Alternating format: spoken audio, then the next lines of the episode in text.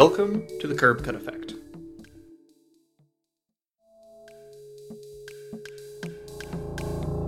In today's episode, I'll be talking with Kevin Bell. Kevin Bell is a blind organic farmer in Oklahoma.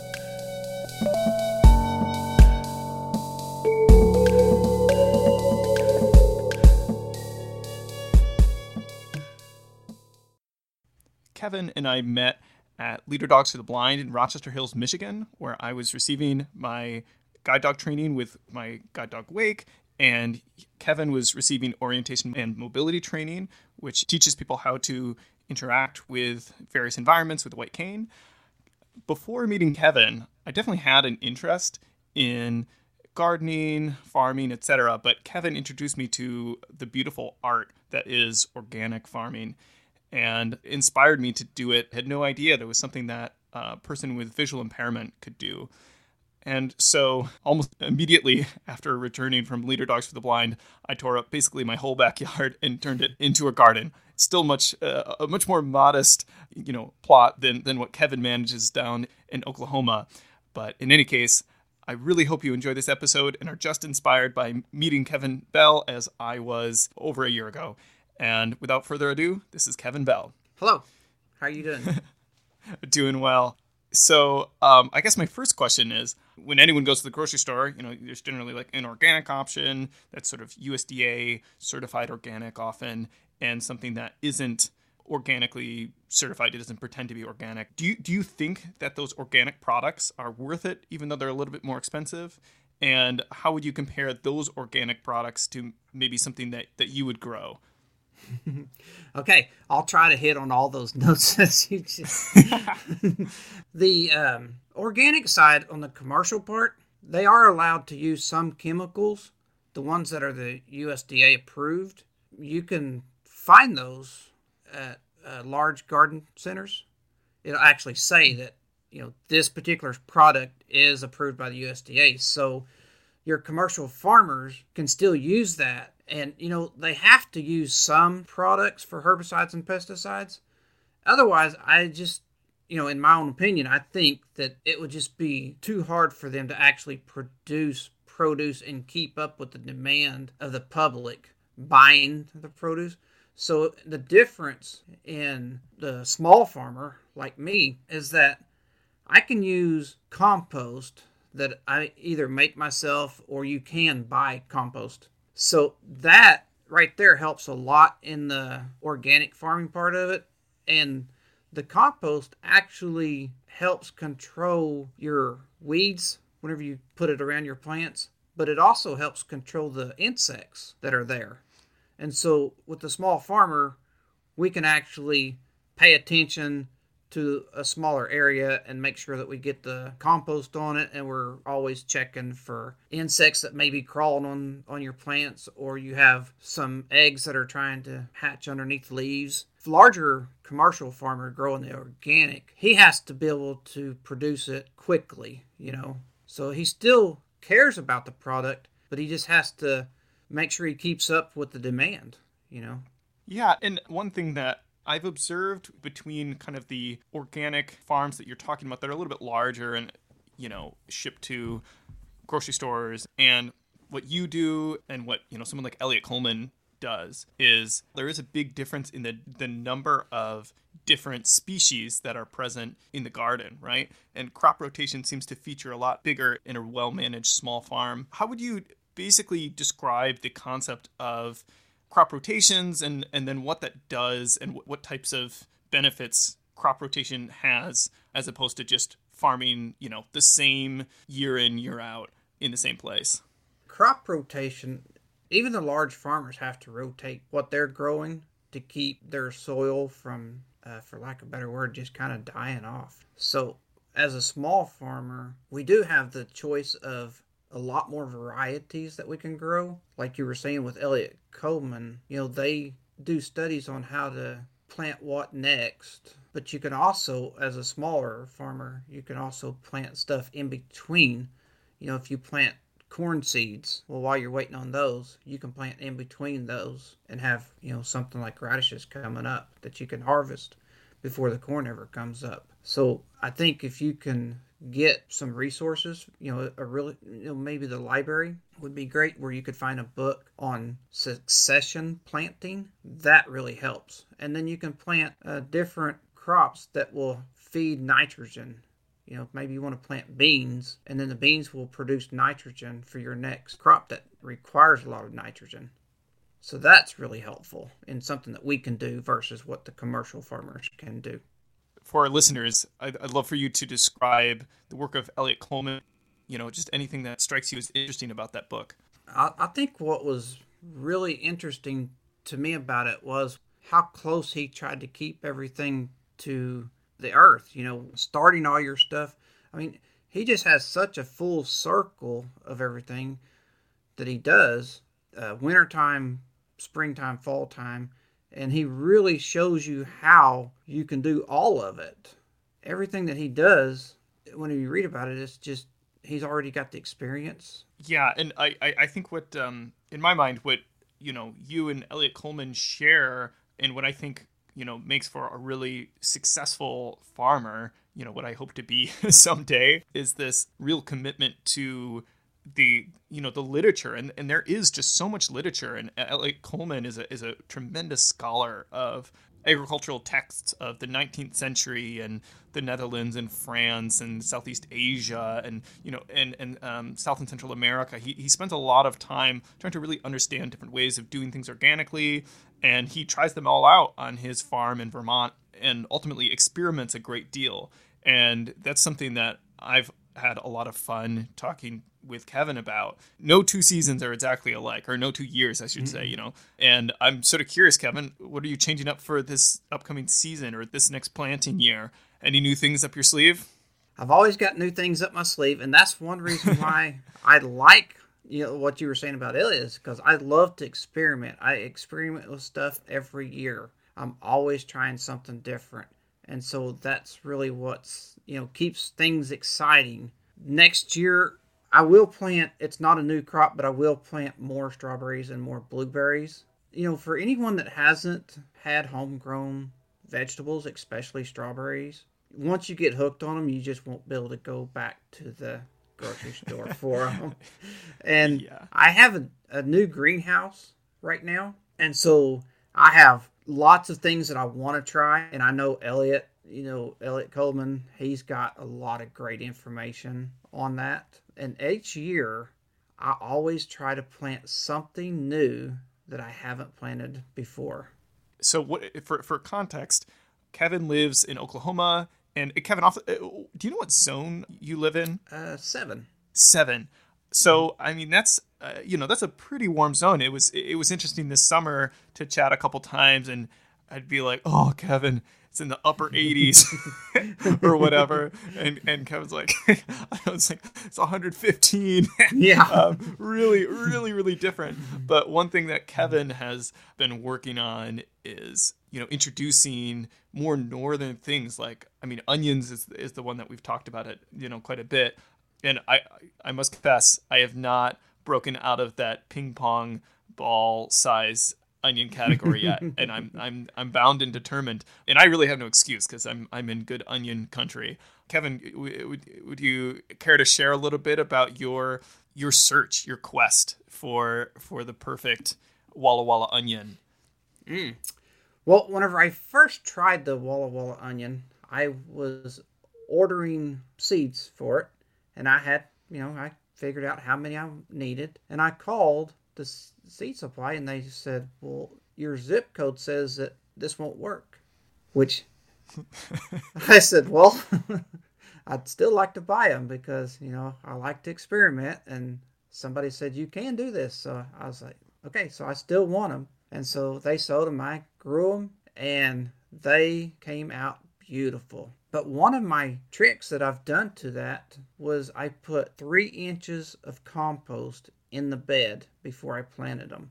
And that three inches of compost seems like it has just made a worlds of difference. Yeah. The Walla Walla onions that I was getting were five and six inch diameter.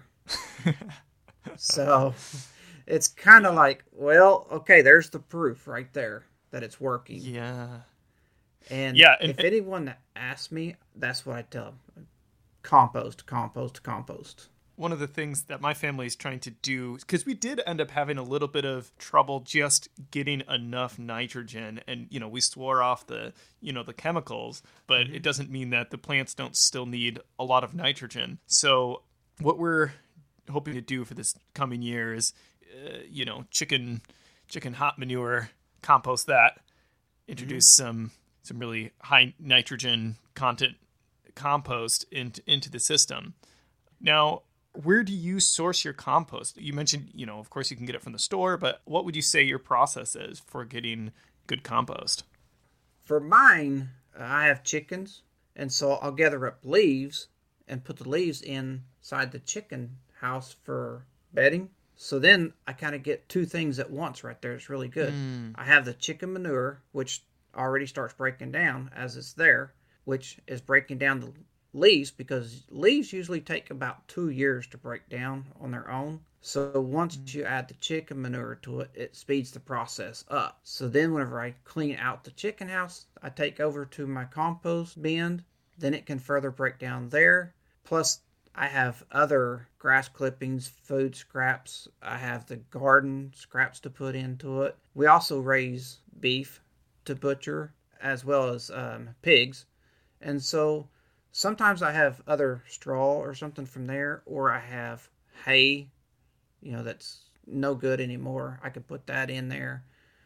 But I think the chicken manure in the leaves is probably where I get my best nitrogen at, like you were saying. Yeah, that's really interesting. And I know my, my mom, she intends to be sort of, you know, she's dubbed herself the, you know, the, the chicken tender of the family. And she's tried to buff up on all the literature. I actually don't know that I've heard her talk about the leaves technique. I think that's really interesting. I, I mean, um, and this is something that Eliot Coleman talks about, but, you know, in an organic farm, there really is a great role that livestock can play, as you're saying. One of the things that he talks about extensively is, you know, the industrial farm is sort of broken up this multi-crop, multi-animal system that just naturally works so well, you know, with a lot of care and attention. And mm-hmm. now we have entire farms that are just cattle, other farms that are just wheat. And instead of, you know, harnessing the natural sort of, you know, balance and synergy that can be achieved through having them all in close proximity, we sort of engineered away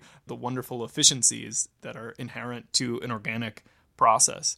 So one of the things that I'm always really curious about, of course, and I'm sure you know other people are as well. What types of techniques have you developed to be able to continue to manage your farm and all the different produce and animals, and you know what types of things have you developed in order to be able to do that without vision?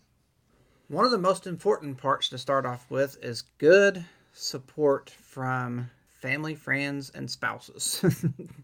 I think without that, you'd kind of be like, uh, I don't know that yeah. you could. Yeah, you really got to have that to start off with.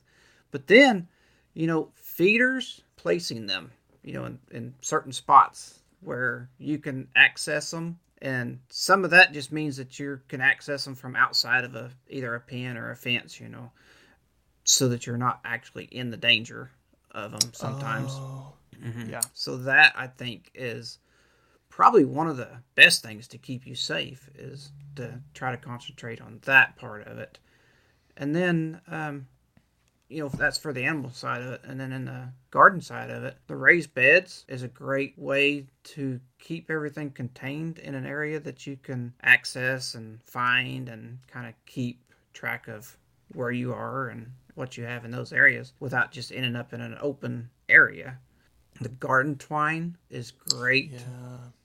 You know, putting the stakes at each end. Now you can keep your rows straight. You can keep your spacing the way you need it. Once you plant your seeds, you can still leave your garden twine there so that you can come back and check on it later. And it really helps in watering the seeds as you're getting them started. And you, yet again, yeah. you're still keeping track of them. I've cut um, PVC pipe, various different lengths. You know, you want to space sweet potatoes 12 inches apart, then you have a 12 inch stake. Or you want to put squash plants 36 inches apart, you can use your 36 inch. And then the PVC, it doesn't matter if it gets wet or a little dirty or muddy. You know, it's plastic, so it stays with you. Picking certain items like the sweet potatoes. You're okay. Those are those are done. You don't need any extra help figuring out if they're done. You just need to know right there they are. I can dig them up myself. Carrots, same way. But then you come to the friends, family, spouses part, picking something like a, a red ripe strawberry or a red tomato. And you know from what you've been growing this year, peppers.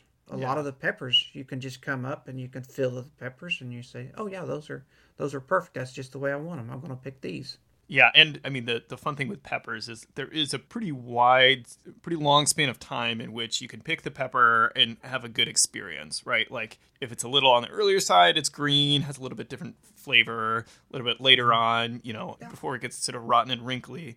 Yeah, that definitely is slightly more accessible. But yeah, no, you're totally right about the strawberries and stuff like that. And another thing is, you know, just like you're talking about the peppers being a wide range of maybe a little green or they may have turned red on you, you know, and it changes the flavor of them. And the same thing, I know me and you talked about the carrots, growing them at different times of the year. Yeah, Uh, radishes are that, you know, you can grow radishes or lettuce and all of those. If you grow them at different times of the year, they have different tastes. So I always encourage people to experiment. You know, grow grow a radish in into the fall instead of just in the spring because that's one of the the large misconceptions that people have they're like well we just grow in the springtime i go to the local store and i buy a package of seeds and it says plant in spring you know so they don't they don't venture out and and yeah. oh well can we do the same thing in the fall Well, that's yeah. It's funny that you bring up seed packages. I I think all my gardening mistakes so far have been from listening to seed packages instead of you or Eliot Coleman. yes um, I mean, there just isn't space to really, you know, to describe everything that you need to know.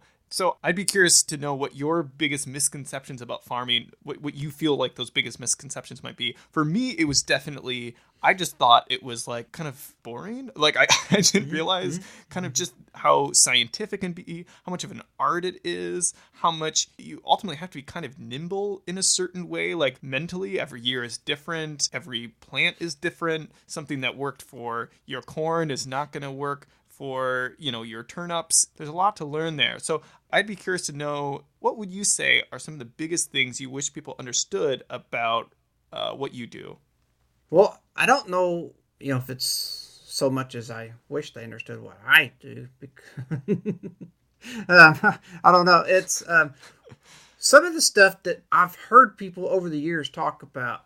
They say, "Oh, it's easy." You know, their very first year, they just went out and they bought a tomato plant and they put it in the ground, and it's like, "Oh, look, it, it grew a tomato." Nothing to it. What they're not understanding is, is the very first year they do it, their soil may be really good soil at that point in time. yeah Well, the next year, it's not that way anymore because now they've planted a, you know, a tomato plant or they've planted 10 things and it's pulled the nitrogen out of the soil, you know, from what they were growing or, you know, some other stuff that it's taken away from it. And so the next year, they're like, well, what happened? Everything worked great last year. But Yeah. they don't understand that they need to amend the soil to make it produce every year. And they don't understand the crop rotation that has to take place. You know, you have a root crop this year in this bed. Well, next year you don't want a root crop. You want something above ground growing. And so they don't quite understand how much we have to study on the succession planning, the bugs that are going to be there this year, the good bugs, because a lot of people think, well, it's bugs. We need to get rid of all the bugs. But no, you don't need to get rid of all of them. You need some of them to be there to make your, um, I mean, for instance, the pollination. Yep. Some people really have a fear of bees, and it's like, oh no, these bees are awesome. We need them. Yeah, and and that's one of the really really interesting things again from Eliot Coleman is just this whole concept of uh, what you're saying about the you know the, the quality of the soil and stuff like that is actually pests and molds and fungus that type of thing is mm-hmm. attracted almost counterintuitively to the weakest plants and Yes. w- one of the best ways to avoid those types of problems is by having the healthiest plant that you can possibly produce. and that, this way he's such a big advocate for transplanting seedlings to make sure that they're avoiding a lot of the trauma and difficulties of being a tiny little plant in the spring or really whenever. It's very very tricky uh, for plants to survive that and end up strong. So he, you know, he's a huge advocate for, you know, starting things in greenhouses where possible. Yes, and that's what I do. As I try to start everything I can that way. The great thing about doing stuff yourself is that sometimes, you know, you may grow some potatoes and they're not quite as large as you'd like because you ran out of time at the end of the year. But for yourself, your family, they're great. You can still Yeah. one of the things that I've always I, I just keep every year I've I've never lost being excited over going and getting the stuff and bringing it inside to eat. Mm. Yeah. And so you sit down at the table and you just feel that accomplishment that hey, I raised this steer or I raised this pig and then you know, we're hating the meat from that and we got the eggs from the chicken to make something else and then we have the vegetables out you know, so your whole meal is everything that you've grown and taking the time to take care of. And I think one thing that, you know, kind of to your point is just the flavor is sometimes radically different from anything that you could buy at the store for any cost. Like, Yes. uh, Kevin called me one day, and uh, I don't even remember what we were talking about, but sort of apropos of nothing, he's like, "Have you considered winter carrots?" And I was like, uh, "I don't know." and and Kevin goes on this this speech about how great winter carrots are, and um, so I, you know, ended up getting some from Johnny's Select Seeds and planting them. I've only tried one so far because you know they, they aren't quite ready yet. But it was just, I mean, it was like no carrot I'd ever had before. And we'd had similar experiences, you know, doing turnips. I don't think my family, we were mm-hmm. previously huge turnip people. I mean, of, of like the, all the lettuces are just unbelievable. If they've, talk about being fresh, I mean, I, I mean, you could, they've been apart from the plant like five minutes when you eat them and you know i mean it's just it, the completely different consistency and flavor i mean it's it's it's unreal I've always used examples of you eat a fresh strawberry and you won't want one from the store anymore, or you know, eat a fresh egg. There's such a difference, like you were saying. yeah now you know what advice would you give to someone who is trying to start doing organic gardening To getting started, you know, for resources, you have your uh, local county extension office, and so they're going to have fact sheets that you can get from them that will be on just about anything that you could possibly want to grow, you know, whether it be fruit, vegetable, trees. They'll have fact sheets on that. I do not know about other ones. I know mine.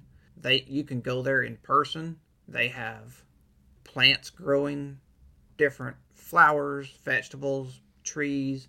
And so you could go there and see exactly what grows in your area. So like for me, blackberries that come from Arkansas grow the best mm-hmm. here in Oklahoma because I live really close to Arkansas, I guess. Oh, Our okay. climates are, are really close to the same. So by going there, you know, you can really see how well they're doing in the, in your own environment. And some of the stuff maybe you don't know what what it's supposed to look like at the end result, and so you can go there and kind of oh okay, so that's what it's. I pulled up those as weeds last time, you know. So. Um, your library, you know, is great for people getting started. My local libraries have seed that you can actually check out, and they lit- they really do stamp it with a date. I think it's like 99 years or something like that crazy, but they actually stamp it with a date. I think is funny. and then um, I think a lot of people starting, it's important to have the support of others that you can talk with. And so, if you have a community garden in your town, that would be a great place to start. Or if you can just find a neighbor, you know, that can kind of help you out. I know whenever I was a kid, I worked for a couple of different commercial farmers where, you know, one of them would be harvesting watermelons and the next one would be harvesting corn. And so you could kind of go back and forth. yeah that's that's excellent advice and um i love the idea of checking seeds out from the library you know Oh, yeah. my seeds are overdue no um yes. uh, um, I love I love the experimenting with stuff. I give out one of my secrets was is I kept reading books. You know, like Eliot talks about, you know, like going to Europe and figuring out that this part of Europe is the same as this part in Oklahoma or in Michigan where you are, and so you can learn what they're doing to help what you're doing. And so one of my great experiences a, a few years ago was I made a little trench in the ground and then I put Christmas lights in the dirt and oh, covered them up. And then I planted my radish seeds and plugged the lights in so I heated the soil up because the soil temperature meant more than the outside temperature did on the leaves, you know, keeping the hmm. roots warm. And so I had to I had to do it and I I done it and I had beautiful radishes and the taste because they're in the winter versus the summertime. Yeah. It completely changed the taste of the radish and in my opinion they were better. I liked them better. Wow. No, that's uh yeah, that's some some great proprietary wisdom right there. You're gonna Well, uh, yeah, I mean you, you heard it here first, folks. Yes. Christmas lights are the, the key to good winter radishes. Uh, yeah, I'm actually really looking forward to trying that out this winter. Um, yeah, we'll see. I mean, Michigan does get a you know good deal colder. Maybe we'll have to use the uh, the old fashioned one uh, Christmas lights that are bigger. Uh, maybe Yes. they're a little hotter. well, Kevin, thank you so much for joining us today. It's always a pleasure, and I hope you have a wonderful close to your fall season and can't wait to hear how next one goes. Yeah, thanks for having me. This is this has been been a lot of fun. I hope everybody gets something out of it and goes out and starts growing.